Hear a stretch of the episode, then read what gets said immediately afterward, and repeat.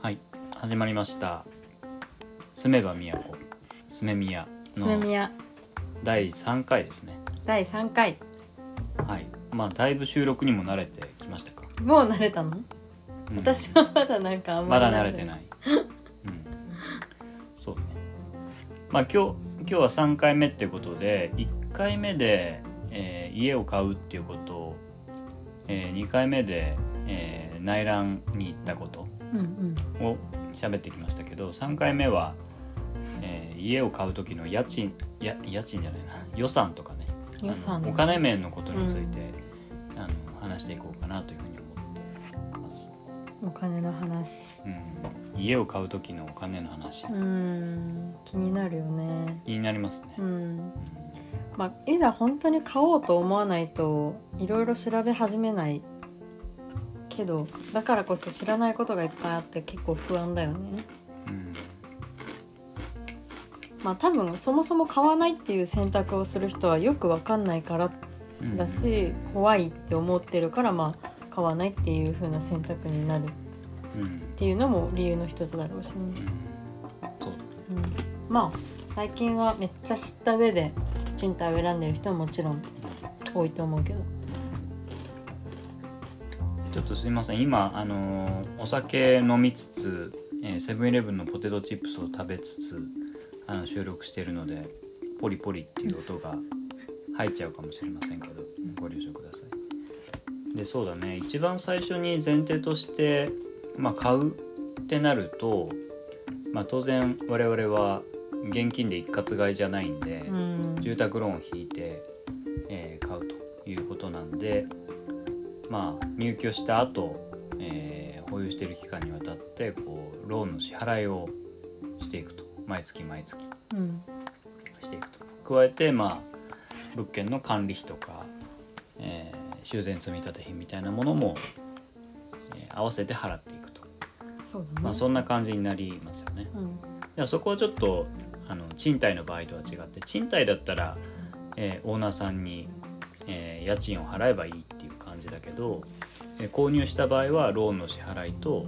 えー管理費修繕積立費っていうのを、えーそれぞれ払っていくまあそんな感じになりうます、だかん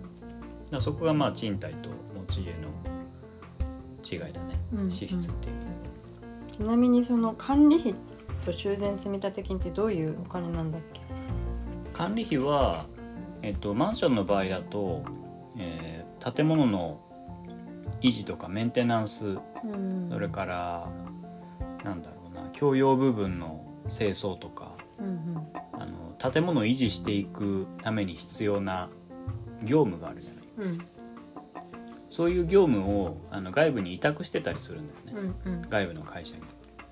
でその会社に払う委託料みたいなものが、まあ、管理費で修繕積立費っていうのはマンションって、ま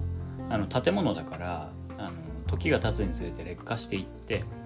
その劣化をどっかのタイミングでこう直さないといけないうん例えば壁を補修するとか、えー共用部のなんか、えーソファーを買い替えるとかなんかその手のもろもろの、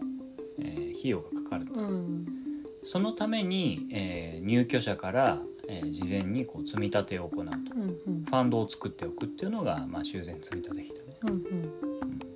だから管理費と修繕積立費2つ、えー建物の維持のためにえー必要ですっていう感じだね、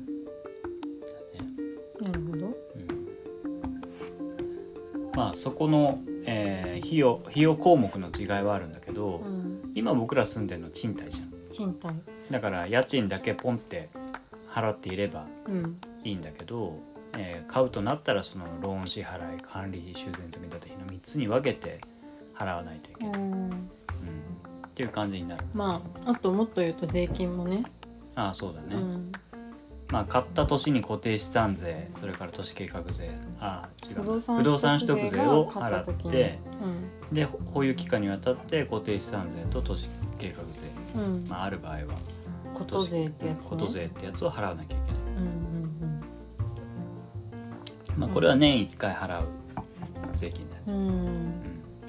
まあだからやっぱ買うってなると家賃だけじゃないから結構複雑化してきてそれでちょっとね敬遠されるというかもうわけわかんないってなうんるねうんうんまず第一関門としてそうだねいや家賃みたいに毎月1回決まった額を払ってればいいっていう単純な構造じゃなくなるかうら、んちょっと分かりにくいんだけうど、んまあ、今言ったみたいに毎月の支出ローン支払い管理費修繕積立費うんそれ以外にまあ年1回払わなきゃいけないこと税っていうものがあるし、まあ、買った年には不動産取得税っていう税金がうんかかってくるとまあそこが賃貸とそうだねあとまあその他もろもろいろんな手数料とかも買うってなるとねまあそういうのがいろいろありますとうんだからまあ最初のその予算の考え方としてはそうは言ってもその日々の出ていくお金はあんまり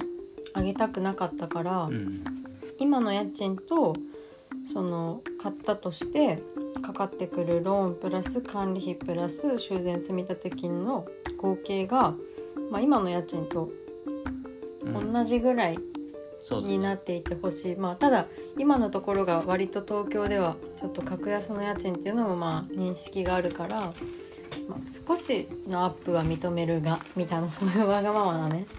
基準で考えてたよね。うん、な一番プライ優先度を置いたのは毎月の支出だよねうん家にかかる毎月の支出はうん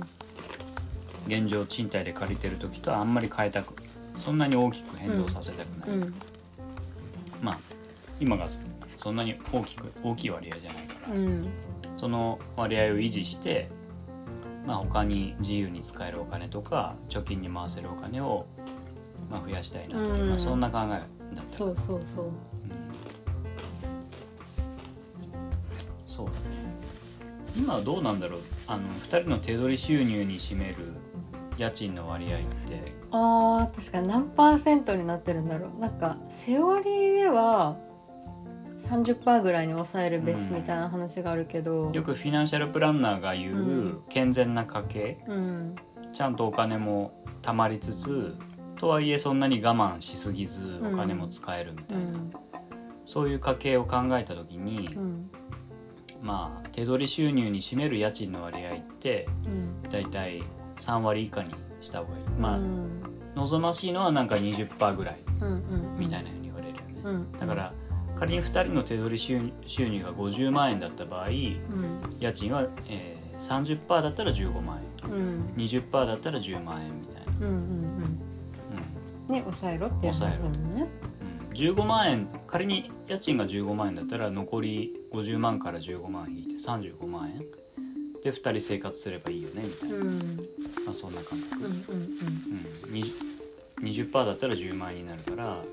50引く10で40万円、うん、それぐらいあればいいよねうん僕らってどれぐらいなんだろうねまあちょっと今の状態で言うとおのおのあの家賃をまあ折半っていうかちょっと傾斜つけてもらっちゃってるけそどうかそうかそうだね分けてう、んでそれぞれで負担してるっていう感じだから私個人で言うとまあ収まってはいるかなやっぱ20%に。うんそっかうん、僕も収まってるねあーじゃあ20%以内だねじゃあ優秀なんだね、うんだからまあかなり今本当にあの生活費に占めるその住宅費固定費の部分がかなり抑えられてるから、まあ、本当ラッキーって感じなんだよね、だからまあそのラッキー具合を、まあ、できるだけ維持みたいなのそうがだねまあ優先、うんうん家を買うってなってもまず優先すべきう一番のところだったかな。うんだからまあ買うってなった時にさっき言ったローンの支払いと管理費と修繕積立費この合計がまあ2人の、えー手取り収入の20%以内に収まるぐらいうん、それぐらいの、えー物件を買おうっていううんそんな感じが、まあ、まずこう共通で引かれた予算制約線みたいな感じ、まあ実際言語化したのは今が初めてそれうを、んでもなんか暗黙のうちに暗こ黙のうそう共通認識としてはあったよね、うんうんうん今と同じぐらいだよねみたいな。かなでただじゃあそうすると次そのローンの支払い額ってもういろんな変数が結構多いじゃん。うんうんうんまあその借りる総額もあるしうん金利もあるしう、ん何年で分割していくんだみたいなのもあるうし、んもうでしかもなんか繰り上げ返済みたいな制度とかもいっぱい出てくるうんから、うん結構ねその総額だけじゃないんだよね、考えないといけないことが。そうだね、うんなんだけどまあざっくり言うといくら借り入れて、えー何年で返すかうんうんこの2つだけまあ考えておけば、うんうん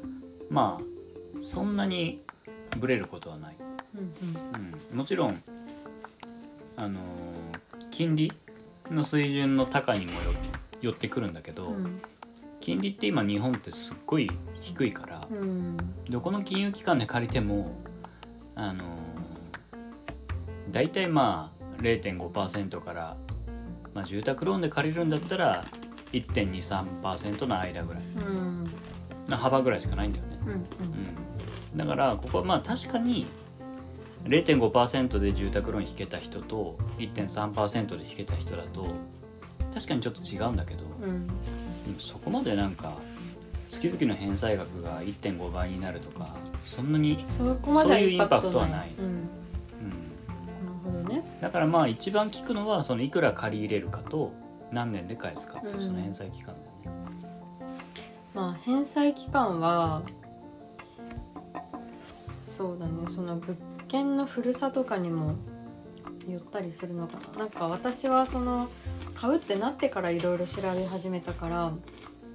まり最初はよく分かってなくて、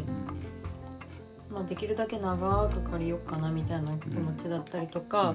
なんかもう刷り込まれた住宅ローンイコール35年みたいなのがあったから、まあ、35年って最初からうんうん思ってた節があったけど。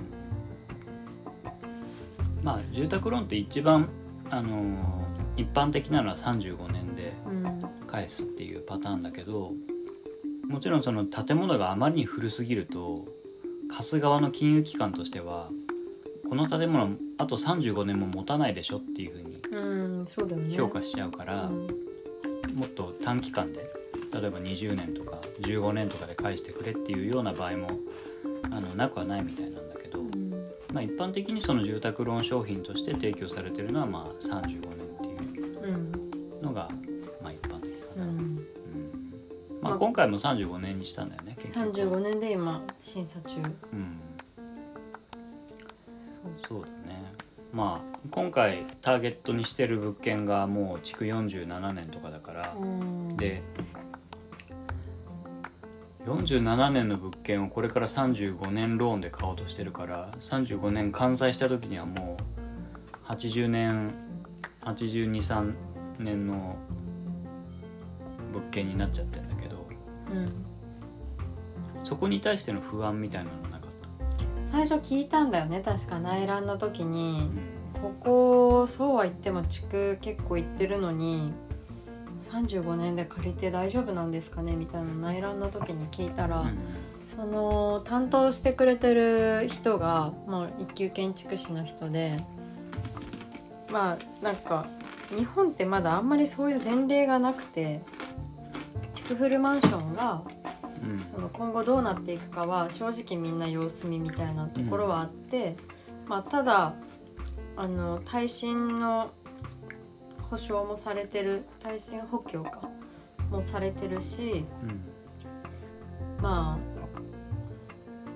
ああるい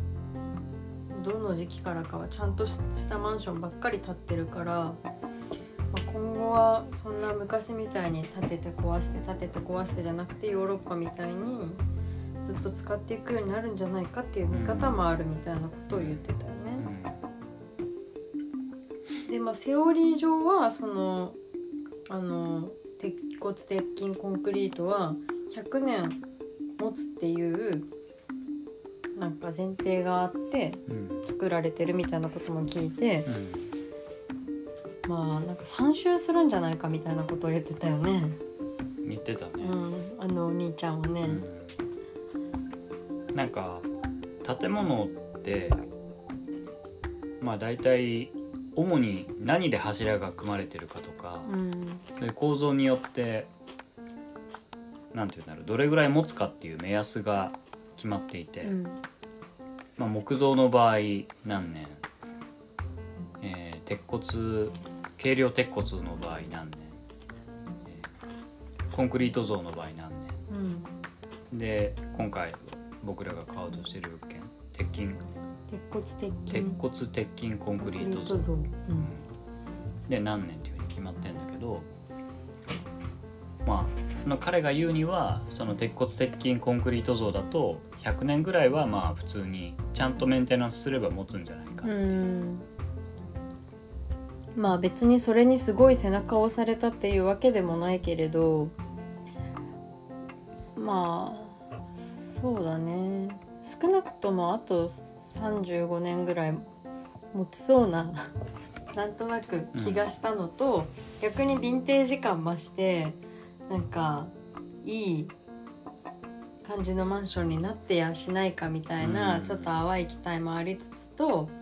あるいはもう35年本当にずっと持つかは、まあ、正直よくわからないから、うん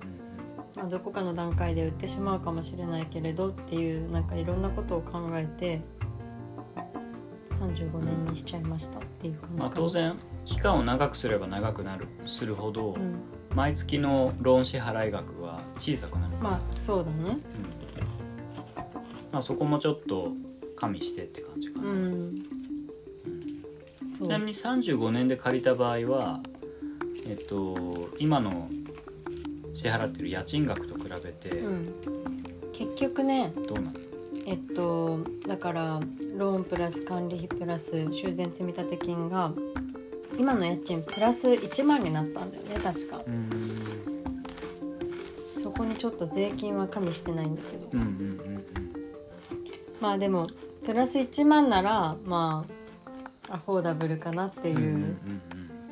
まあそうだよね、うんそのさっき言ってた手取り収入の20%以内みたいなところはまクリアあすそるだろれうでも依然としてクリアっていううんことだからなるほうどね、んうんそれでまあさんその狙ってる物件の金額うんを35年で借りればいいだろう、 35年でそううんでもう何回もあの実際に買うってなってから、うんえっとその私たちの場合はその物件プラスリノベーション費用も見てたからうん、ちょっとそのリノベーション費用の部分をこういろいろそこはねあの相談のしがいがある場所だからまだ決まってないからねまだ決まってないけど、まあ、どシうミュいレうーシ内ョ容ンのリノベーションをするかっていうのが決まってないから、まだ厳密には金額が実際にかかる金額が決まってないんだよね。決まってない最終的にはもうリノベーションをやりますってなってうんいろいろ壊してみてから決まる部分があるけれど、あとは、まあ、ちょっとあの差し値うんを相談させてもらったりして何回かシミュレーションで数字出してもらって最終的に出てきた数字がまあプラス1万今の家賃プラス1万で、まあ、良いでしょうということで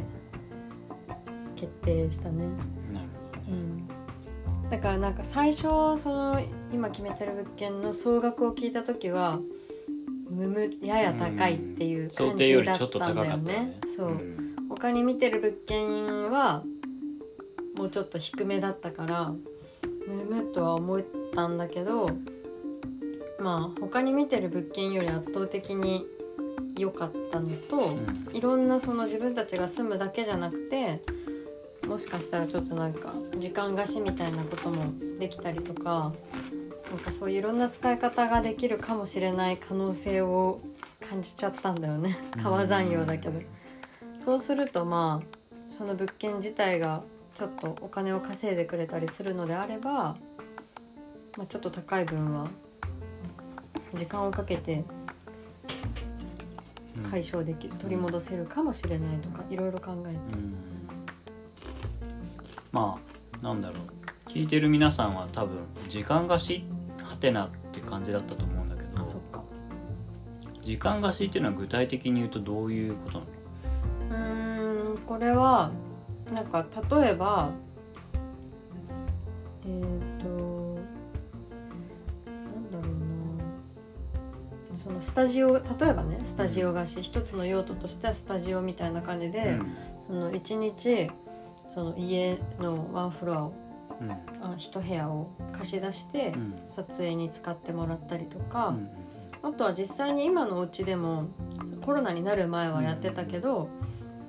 2階をもう一日中貸し出して、うんなんかイベント、まあ、そんなに大きくないから何十人も来るイベントじゃないけど、うんちょっと身内の集まりごとみたいなのをやってもらったりとか、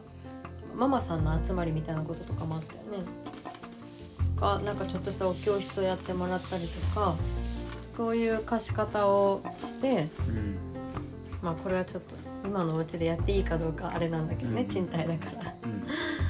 うんまあか買ってたらねまあそれは堂々とできる話だからつまりまそういあう自分が買った家うんこれマンションの一室なんだけどそのマンションの一室を誰かに第三者に対して1時間いくらみたいな価格付けをした上でうんこう貸し出す、うんあいい例え思いついたエアビーみたいな感じだよねああそうだね、うんエアビーだったら 1, 泊何円みたいな感じで、一1泊分で貸すけど、うんそれをもう少しこう細切り細切切れれでにして、うん1時間いくらうん例えば1時間2,000円っていう風に貸し出すで5時間使っ使ってもらうんだったら5倍の1万円をこう使用料としていただくみたいなうんそんな感覚でまあちょっとビビジネスアセットビジネスみたいなことができるってことだよ ね。まあそれは今はまだ妄想段階なんだけど、全くそういうことができない家を買うよりかはできる可能性がある家に,、うんうんうん、してもいいんじゃないかって思ったりとそか。うだね例えばなんか僕ら内見に行った物件千葉県の松戸の物件うん松戸駅から徒歩15分とかの物件見に行ったじゃん、うんですごい安かったじゃんその安かった今狙ってる物件に比べたら、うん、広くてその物件よりも1.5倍ぐらい広くてで価格は3分の2みたいな、うんそんな感覚だったよね、ういんやそういう物件だとまあ確かに月々のローン支払い額はぐっと下がるんだけど、うん今言ったみたいな時間貸しみたいなうんことはやりにくくなる需要が少な,、少なくなるだろうし、まあ、できたとしてもその時間貸しの単価みたいなのが小さくなるだろうから、うんそれで言うと都内で、えー割と都心から近くてでちゃんとリノベーションして綺麗でおしゃれでみたいな物件の方が稼ぐ力は大きいだろうなっていう感じ。まあそうだねまあ二次的ななんか期待はそういう、まあ、もしかしたらちょっとお小遣い程度にうんその物件が稼いでくれたら嬉しいなっていうう、ん仮に月々1万円でも稼いでくれれば現状の支払っている賃貸の家賃よりも、まあ、実質的な支払い額っていう意味では、まあ、減るんじゃないかってことだね。まあそうだねうんでまあなんか、まあ、普通の考えだったらでもそこにずっと住むんだったらそうは言ってうんも元から総額が低いところを買えば良いのではっていうのが、まあ、多分普通の感覚で。うんまあそれは本当にそうなんだけどなんか多分私とたっちゃんの性格から言うに、うん一ところにずっと住んでるかって言われるとそれ怪しかったんだよねやっぱり、うんそんなずっと同じところに住んでるかわからないってなった時にその私たちの後にもその場所に住みたいっていう人がいっぱいいるかうんっていうのは一つ考えとかないといけないポイントだったからその点でもやっぱり うんうんめっちゃ炭酸が。炭酸のペットボトル開けた音が入ったかもしれないけうど、んまあ、だから仮に僕らがこの今のマンションを売却するってなった時にちゃんと買い手がつくようなエリアじゃないと売れないからね売れないからねそそももそそもも、うんそこも意識したってことだよねそうそうそう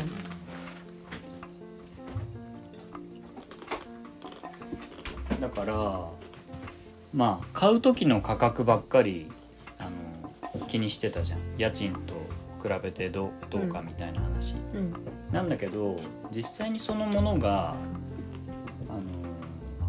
割安か割高かみたいな話っていうのは、う売る時にいくらぐらいで売れそうかとかうんあの持っている間にどれぐらい稼いでくれそうかとかそういそううだね観点も、まあ僕らは入れたってことだ入ねれたってことだね、うんまあそのほん何が正解だったかは、まあ、実際将来にしかわからないんだけどまあいろいろそういうことを考えてみたっていう感じだよね、うんそうだからなんかあんまりピュアにマイホームを買うっていう感じよりかはちょっといろんなそうだねこちょとっとを考こえた感じだったねういろんなこと考えたね、うんそうまあそんな感じですかそんな感じですねお金あか 思っちゃぶっったた そうだよね家を買う時のお金って皆さんどんな風に考えるんだろうねまあでも地元のさ友達とかもさそろそろなんか家買うみたいな人とかいないのたっちゃんとかいるんじゃないいやたくさんいると思う、あいるよのね僕が知らないところで、うんたくさん買ってると思うなそうだよねねすごいなと思うけど私もちょっと前までは自分が家を買うなんて全くうん想像もしてなかったから、よく買うなみたいな逆にイメージだったんだけど、だけどやっぱりうん、僕は北海道の田舎だから、地元が、うんあの友達もその辺りにいる人たちだったらあんまり今言う僕らが言ったような観点、うんあの売る時にいくらで売れるとかなんだろう持ってる間に時間貸しできるとかっていうあの考え方は全くなくて単純にその自分の家族があの長く住むもうずっと住む、まあそうだよねついの住処になるっていうことをもう前提に、うんそこでどんな暮らしができるかみたいなことをやっぱり価値観として持ってるような気がする。あーまあそうだねそうだよね基本的には一生に1回のお買い物、うんついの住みかを買うっていうような感覚がまあマジョリティだようねん、だと思うな、うん確かにねまあもちろんその価格が自分の給料とかに見合わないと、うん毎毎月のその住宅価格あのこの、ま、さっき言ってた手取りの20%とか30%とかっていうところを大きく逸脱しちゃうと大変なことになっちゃうかうら、んまあ、もちろんあのローンも下りにくくなるだろうし、うんうんうん、だからそういう観点はもちろん予算制約としてあるんだけど、うんそこからなんか持ってる間に稼いでくれるとかいくらで売れるみたいなそんな算段は多分してないと思う田舎の人の場合は。まあそうだね、うんまああと基本的にやっぱ住宅ローンの制度自体がこうそういうちゃんと住んでねっていうのがまあなんまあか前一つ提でのはあるけどね前提だよね,、うんすごい言われたもんねなんかあの住居用で借りるんですよねみたいなことを投資用じゃないですよねっていうのは聞かれたよね。っていううんまああの実際自分たちが今の家を出ていかないといけないから、まあ、秩序に基づいたお買い物ではうんもちろあるんだけど状況ではあるんだけど、でもなんか私が思ったのはもうそんな観点だけでなんかそのねローンの審査あこの人たち投資用だからダメとかって一律にしてたらちょっとなんか今の価値観に合ってないんじゃないって思ったよね。そうだね、うん、多分まあ昔さ多分住宅ローンを作った時そういう制度ができた時って、うんみんなに家をこう行き渡らせないといけなかった時代。うんの話だからまあそういう風にしてたんだろうけど今はね家はもういっぱいありますからまあだし国策としてまあ国民にローンを負わせればうん勝手に徴税できるようなあのもんじゃない、うーんうん、それもあってあの国民に家っていう大きい買い物をしてもらって、うんローンを提供するとうんうんでみんな買いやすくしてあげる代わりにみんないあの借金背負ってねっていううんそういうキャンペーンだったんだよねなるほどうねん高度経済成長の時うーんそれにつながるまで戦後の復興からうーん高度経済成長期って言われてる70年代とか80年代とかそこでもう爆発的に、まあ、国民の所得も増えてたしう、ん まあ、そこその所得をまあ金利っていう形でこう国の税金に召し上げるっていううん仕組みができたのがやっぱり住宅ローンだったと思うけどね。うんなるほどうん、まあまあそれは世界中でやられてることだからうん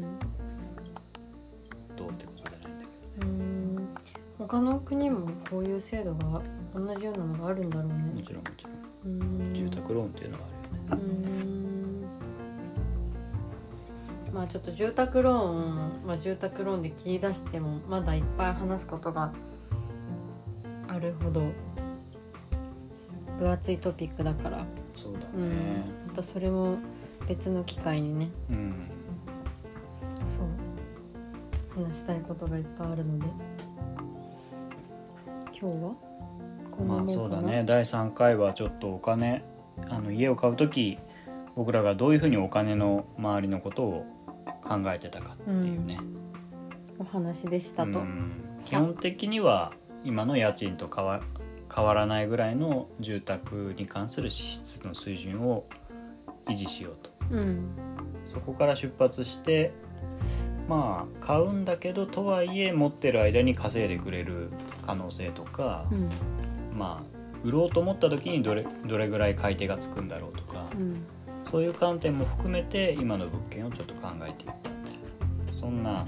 感じでしそたんね。なラップアップありがとうございます。はい。まあ第3回の「住めば都住め宮スメミヤ」でしたね。でした。つ次もあるんですよねこのうん。収録は。第4回ね。第4回第4回は何を話しましょうか。あれだなでも今回住宅ローンについて少し話したんうで、ん。住宅ローンってどあのそもそもどういう仕組みなのかとうか、ん。なんかどどれぐらい種類があってうんうん。で銀行ごとにどれぐらいの差があるかとかはいはい。ちょっと銀行ローンにフォーカスして深掘りしてみますか。おおいいね。あと属性とかなんかそういう話とかね。うんあとあの開示うん、履歴あーし信用情報うのね、んとか、うんそういうのとか初耳のことがいっぱいあって勉強になったからなるほどなるじゃあ第4回は住宅ほどロ住宅ローーンンににつついていてやっていきましょうでは第3回も最後までお聞きいただいてありがとうございました、えー第4回をお楽しみにということで、えー今日は終わりたいと思いますはいはいありがとうございます、ありがとうございます